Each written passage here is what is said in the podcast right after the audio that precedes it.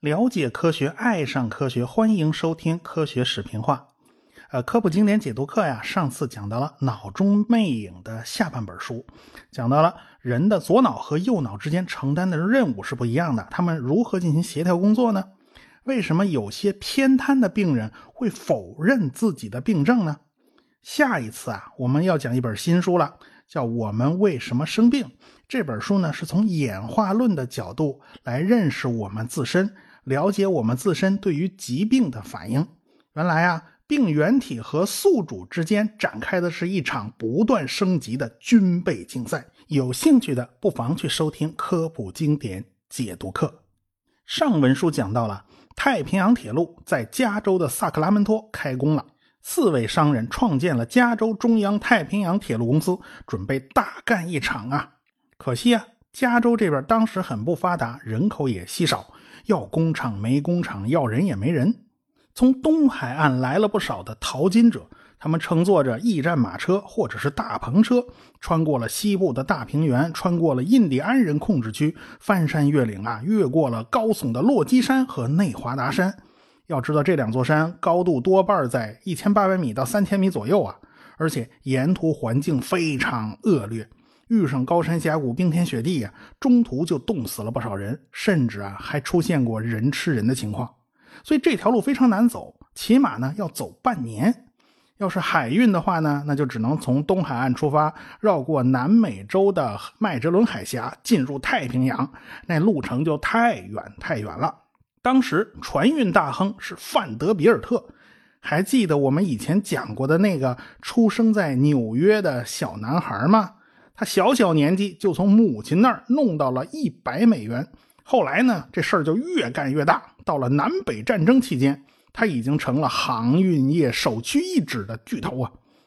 他运营着一条航线，这条航线呢，就是从美国东海岸上船，然后呢，开到巴拿马或者是尼加拉瓜。哎，当地的河流一半呢是向大西洋流的，一半是向太平洋流的。他们找条河开进去，尽量往里边开。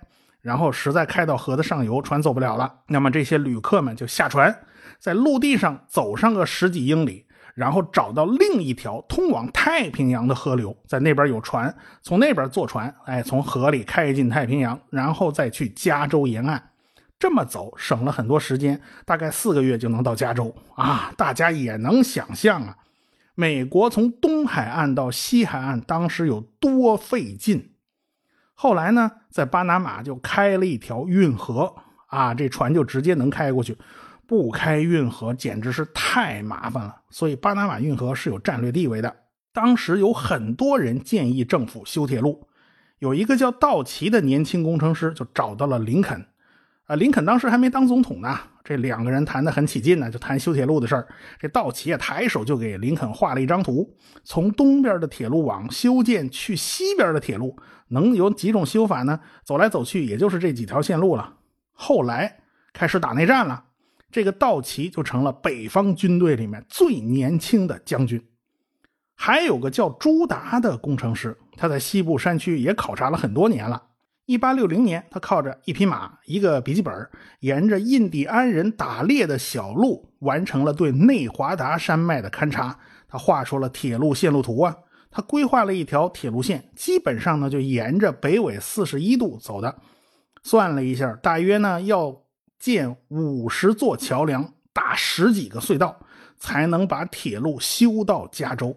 他的计划一提出啊，呃，所有人都觉得他疯了，因此呢，他也就有了一个外号，叫“疯子朱达”。东边在打仗，他什么都顾不上。于是呢，朱达就到了西边，来到了萨克拉门托，他就忽悠商人们掏钱呢。就是忽悠出四个商人掏钱了，他们就是后来俗称的四巨头。这四位啊，一点铁路方面的经验都没有，但是那个年代啊，就是一个创业者的好机会啊！一块白纸，随便你去画最美的图画，天宽地阔，正是冒险家大有可为的年代啊！他们同意了，我们掏钱，哎，我们来承办这事儿。结果这朱达回过头去，又去游说美国国会，等两边意见统一了，政府的支持也就水到渠成。所以林肯呢，一边想着平息南方叛乱，他一边就想着向西部进发的国家大计。作为总统，他要把富饶而蛮荒的西部真正揽入合众国的版图。你没有铁路，没有电报，那是不行的。到一八六二年十一月十七日，在奔赴内战前线格底斯堡前两天，林肯签署行政命令，确定太平洋铁路的起点是康瑟尔布斯拉夫这座小城啊，隔着密苏里河与内布拉斯加州的奥马哈相望，后来就成为奥马哈的一部分。可以认为啊，铁路的起点就是奥马哈。太平洋铁路呢，就分为东西两段，一段呢就是从萨克拉门托向东穿越内华达山脉，另一段呢就是从内布拉斯加的奥马哈往西修铁路。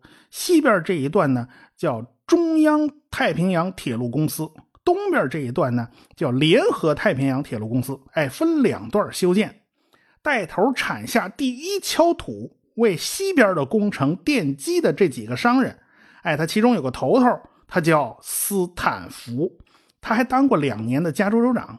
不过啊，那年头啊，加州的人口太少了啊，州长也就跟个镇长差不多的意思啊，充其量也就是个县长的级别。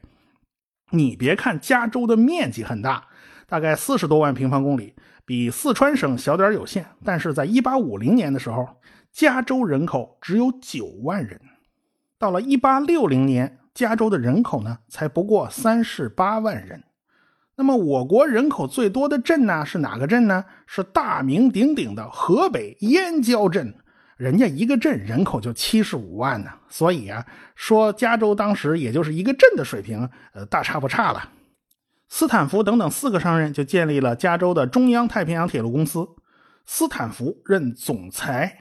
大家听着，他这名字特熟是吧？这个大名鼎鼎的斯坦福大学啊，就是他和妻子两个人创立的，还阴差阳错的推动了硅谷的崛起。不过这是后话了，这是另外一个故事了。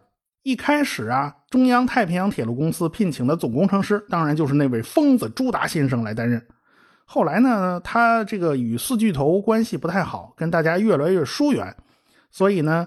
呃，铁路公司就转向支持克罗克兄弟来当总工程师。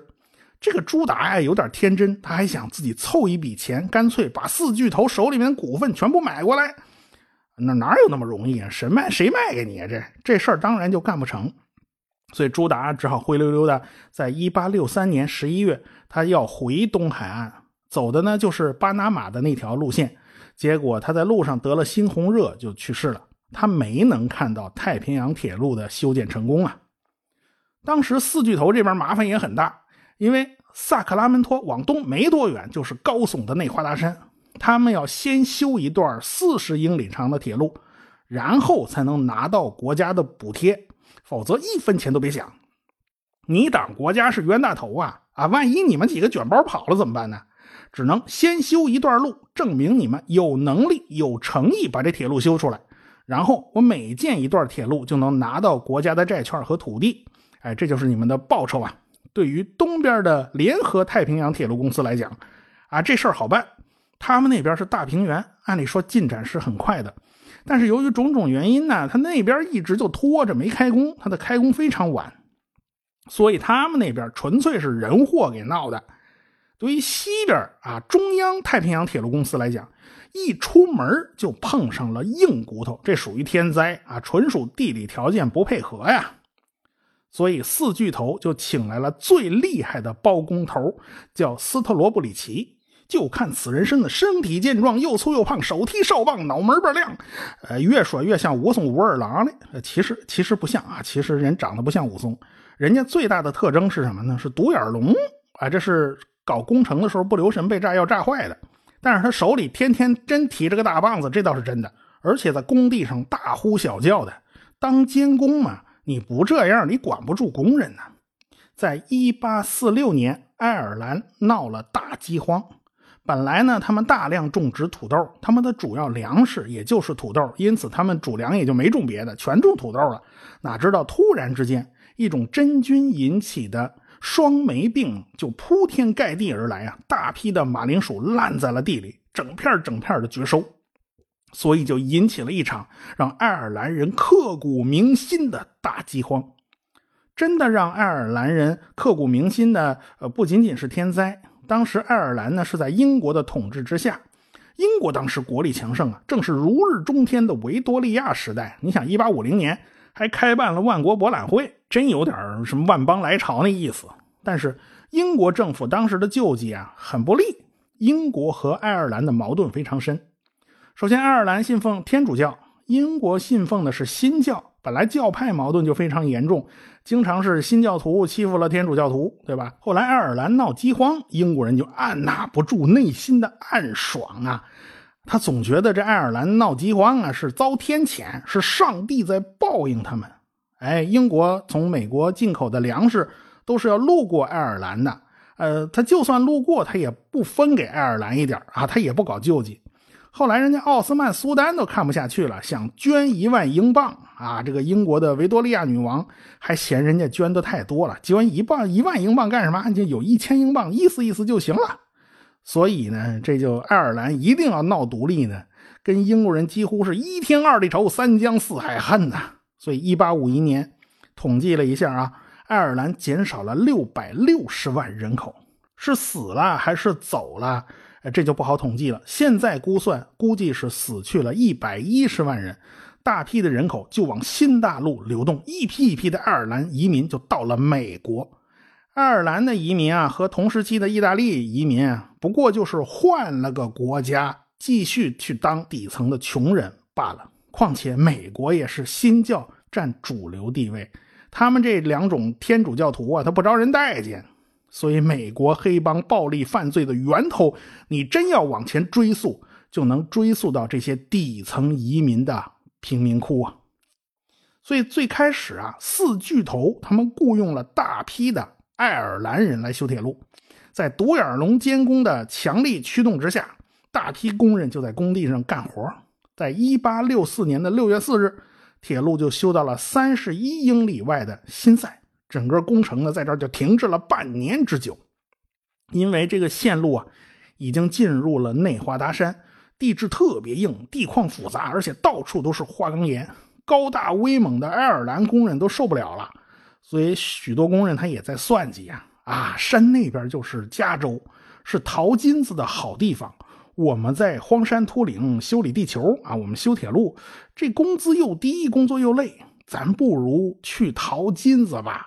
于是这帮工人成群结队的全跑了，这包工头在后边喊呐，急得不行啊！怎么全跑了？你把铁锹给我留下，那不是你们自己的啊！这这帮人拎拎着铁锹全跑了。这四巨头这边，霍拉超跑的只剩下三百多工人了。而且人家爱尔兰人也有头目啊，人家啊找这四巨头来谈判来了，你不给涨工资啊，我们就全跑路了。那四巨头也不是善茬啊。他们甚至想过，是不是把监狱里面的囚犯弄来干活啊，这不解放黑奴吗？那黑人都哪儿去了？他们来干活行不行啊？哎，对，战争不是有大批战俘吗？把这帮战俘弄来行不行？但是最后想来想去，这些措施呢都不奏效，没办法，最后没辙了。这四巨头之一的查尔斯·克里克万般无奈之下，决定到附近的城镇。招了五十名华人来试一试，斯坦福表示反对。哎呀，因为他当州长的时候啊，承诺要把华人赶出加州的。监工呢，他也觉得，哎呀，不相信这帮瘦小枯干的华人能够修铁路。但是这个克里克他说了一句意味深长的话，那就是能修万里长城的民族，那就一定能修铁路。我想啊，这句话蕴含着一种。洞见，所谓洞见，就是绕开那些纷繁复杂的细枝末节，直达事物的本质。是啊，能修万里长城的民族，他凭什么就不能修铁路呢？我讲了这么多的工业革命啊，这是第一次讲到了我们中国人。就在十九世纪中期，大清朝人口暴涨到了四点三亿，但是大部分都是农民，当然就是人多地少嘛。整个社会已经陷入到了马尔萨斯陷阱，而且工商业不发达，消化不了这么多劳动力。特别在两广地区，这个矛盾尤其突出。所谓土克矛盾非常尖锐，珠三角地区呢比较富庶，这个情况并不明显。但是在台山、开平、恩平、鹤山、新会这些地方，那土客械斗非常频繁，打架打得一塌糊涂。其实大家回忆一下历史课本上的内容，也能知道，太平天国不就是一帮广东人跑到广西闹出来的吗？这也跟当地广西那边的土客矛盾有关系。后来太平天国就导致常年战乱，也使得大批人口呢就往海国国外跑，也有不少的太平军啊，都是广东广西人呐。呃，他当然他也不愿意落到朝廷手里，是吧？这刚好有老乡来招工，看上去待遇还不错，干脆咱就出国算了。正巧西方在十九世纪中期全部停止了奴隶贸易，林肯解放黑奴，它是有国际大环境啊，它有是有历史环境使然呢。结果就出现了用工荒，哎，这非常缺劳动力，所以沿海老家招工的人呐，哎，这帮人也都会夸大其词，把国外描述的非常非常美好。他们总是绘声绘色的描述美国有金山呐，这个金山在哪儿，你去不去？啊然后就吸引华工去美国，这些华工往往会被倒卖好多次，因此呢，就叫做卖猪仔。于是很多华人呢，就漂洋过海到了美国谋生。加州淘金热的中心呢，叫旧金山。旧金山这个名字怎么来的？人家本名要是按音来翻译的话，叫圣弗朗西斯科。呃，常见的你简单一点，音译也应该叫做三藩市。因为这是淘金热的中心地带，所以海外华人呢就俗称这里为金山。后来澳大利亚的墨尔本也发现了金矿，哎，这这俩金山了，这这为了区别。美国那边的叫旧金山，澳大利亚的墨尔本呢叫新金山。当时加州呢是有一些华人的，中央太平洋铁路公司陆陆续续就招了五十名华工。这五十名华工啊，并不知道这是试验性质啊，他也不知道自己是小白鼠。到了工地附近呢，这些华工呢就搭起帐篷，吃了点米饭就去休息睡觉了。哎，天刚破晓，他们早已在工地上手拿各种工具，推着独轮小车开始了劳动。经过工人们十二小时的埋头苦干，美国人感到满意而且惊讶，这工作进度竟然如此之快。一些人认为啊，中国人体质虚弱，肯定会累得精疲力竭，半路上就倒下来了。现在他们改变了看法，承认中国人确实能够吃苦耐劳。没多久。他们就又招了三千多华工来到太平洋铁路的工地上。华人呢，后来就给美国人显露了一招祖传的本事。哎，咱们中国建红旗渠也用的是这一招，就是遇到悬崖绝壁呢，他们就从山顶上垂下绳子，然后把自己吊在半空中来施工来操作。他们开凿炮眼儿，然后装上炸药，然后一炸就能炸下来一大块石头。用的炸药呢，都是黑火药，是杜邦公司的出品。杜邦家族呢，本来是法国的贵族，后来大革命时期啊，就被拿破仑给赶出来了。后来他们家族就在美国混得不错。门罗去和法国人谈判购买路易斯安那的时候呢，杜邦家族的人还参与了谈判。毕竟嘛，法国嘛，老乡知根知底啊。这杜邦公司的创始人叫埃鲁希尔·伊利泽·杜邦。他十六岁的时候，在法国皇家火药厂就给大化学家拉瓦锡当过学徒，这是拉瓦锡的学生啊。后来他到了美国，就在特拉华州建立了自己的火药工厂，专门生产黑火药。后来第二次美英战争爆发，哎，他还发了一笔战争财啊！你打起仗来没火药怎么行啊？当时。杜邦公司就按照工业化生产的要求，优化了火药的配方。硝石原料来自孟加拉，而且他要从西西里进口最好的硫磺。他对火药的质量控制那是一丝不苟啊！而且呢，要经过好几道工序去除杂质。你别看火药是我们国家发明的，但是那时候是没有经过严格的化学指导的，所以呢，火药的配比长期靠经验。很多人都知道火药不就是一硝二黄三木炭吗？实际上，最佳配比按照化学方程式计算出来的，应该是硝酸钾占百分之七十四点八四，硫磺占百分之十一点八四，木炭占百分之十三点三二。所以鸦片战争的时候，英国人用的火枪的配比就是七十五比十比十五，非常接近最优比。他们的大炮的火药呢是七十八比八比十四，但是清军的火药呢，根据关天培的记载就是呃八比一比一。哎，这个肖战的比例太高了，这就导致啊，这个火药特别容易吸水，特别容易潮解。而且我国的火药啊，杂质太多了，它就影响了火药的性能。由此可见呢，即便是最古老的黑火药，也需要严格的品控管理。所以杜邦人家是火药巨头啊，对这战争有着非同小可的影响。这杜邦公司所在的特拉华州呢，恰好它在南北分界线上。这特拉华和宾夕法尼亚的分界线，恰好就是蓄奴州和自由州的分界线嘛。因此，南北双方都想拉拢杜邦啊，得杜邦者得天下。当时掌管杜邦公司的呢，哎，不是创始人了，是他的三个儿子。这三兄弟啊，冷静决策，仔细分析利弊，最后他们三个。倒向了林肯，也就是倒向了北边。同样倒向林肯的还有平克顿侦探事务所，是最著名的私人侦探公司。在南北战争期间呢，这平克顿起码起了个中情局的作用啊。在战后呢，他们还经营保安业务，去西部拓荒的牛仔啊，很多人还是请了平克顿的侦探来当保镖的。我们后文书讲钢铁大王卡内基的时候，我们还要提到平克顿的侦探们。咱们扯太远了啊，咱们扯扯兜圈子都太大了。兜回来说，华工打炮眼儿炸山石。呃，内华达山呢，花岗岩特别多。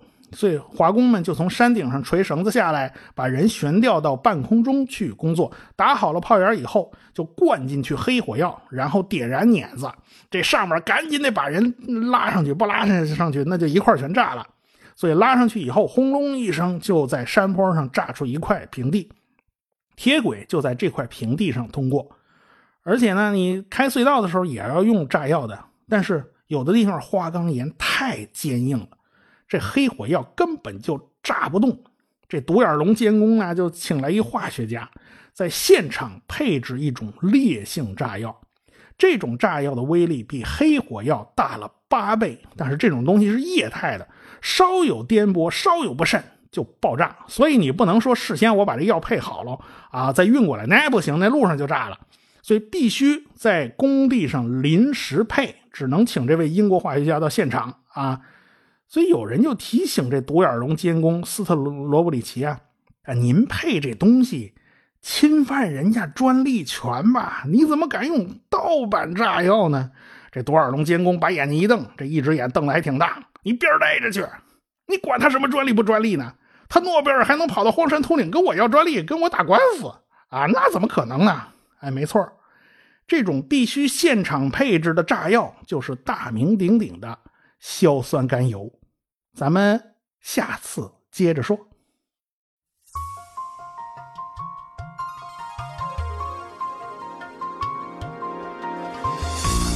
科学声音，理性的力量演讲会，二零一八年再度来袭。我是回到二零四九的刘敬正，我是科学有故事的汪杰，我是科学视频化的吴京平，我是王木头讲科学的王木头。我是原来是这样的旭东。四月二十九日，我在我的故乡浙江绍兴，欢迎您的到来。绍兴啊，真是个好地方。鲁迅、陆游、王阳明、蔡元培、王羲之、贺知章等等啊，名人可以说是多到数不过来。从小就背诵，从百草园到三味书屋啊，早就想去看看了。还有老酒、茴香豆、社戏、乌篷船，孔乙己走进咸亨酒店。逛完江南水乡，再听一场理性的力量演讲会，从历史走进现代，从过去回到未来。购票请关注“科学声音”微信公号，在菜单中即可购票，一千张门票售完即止。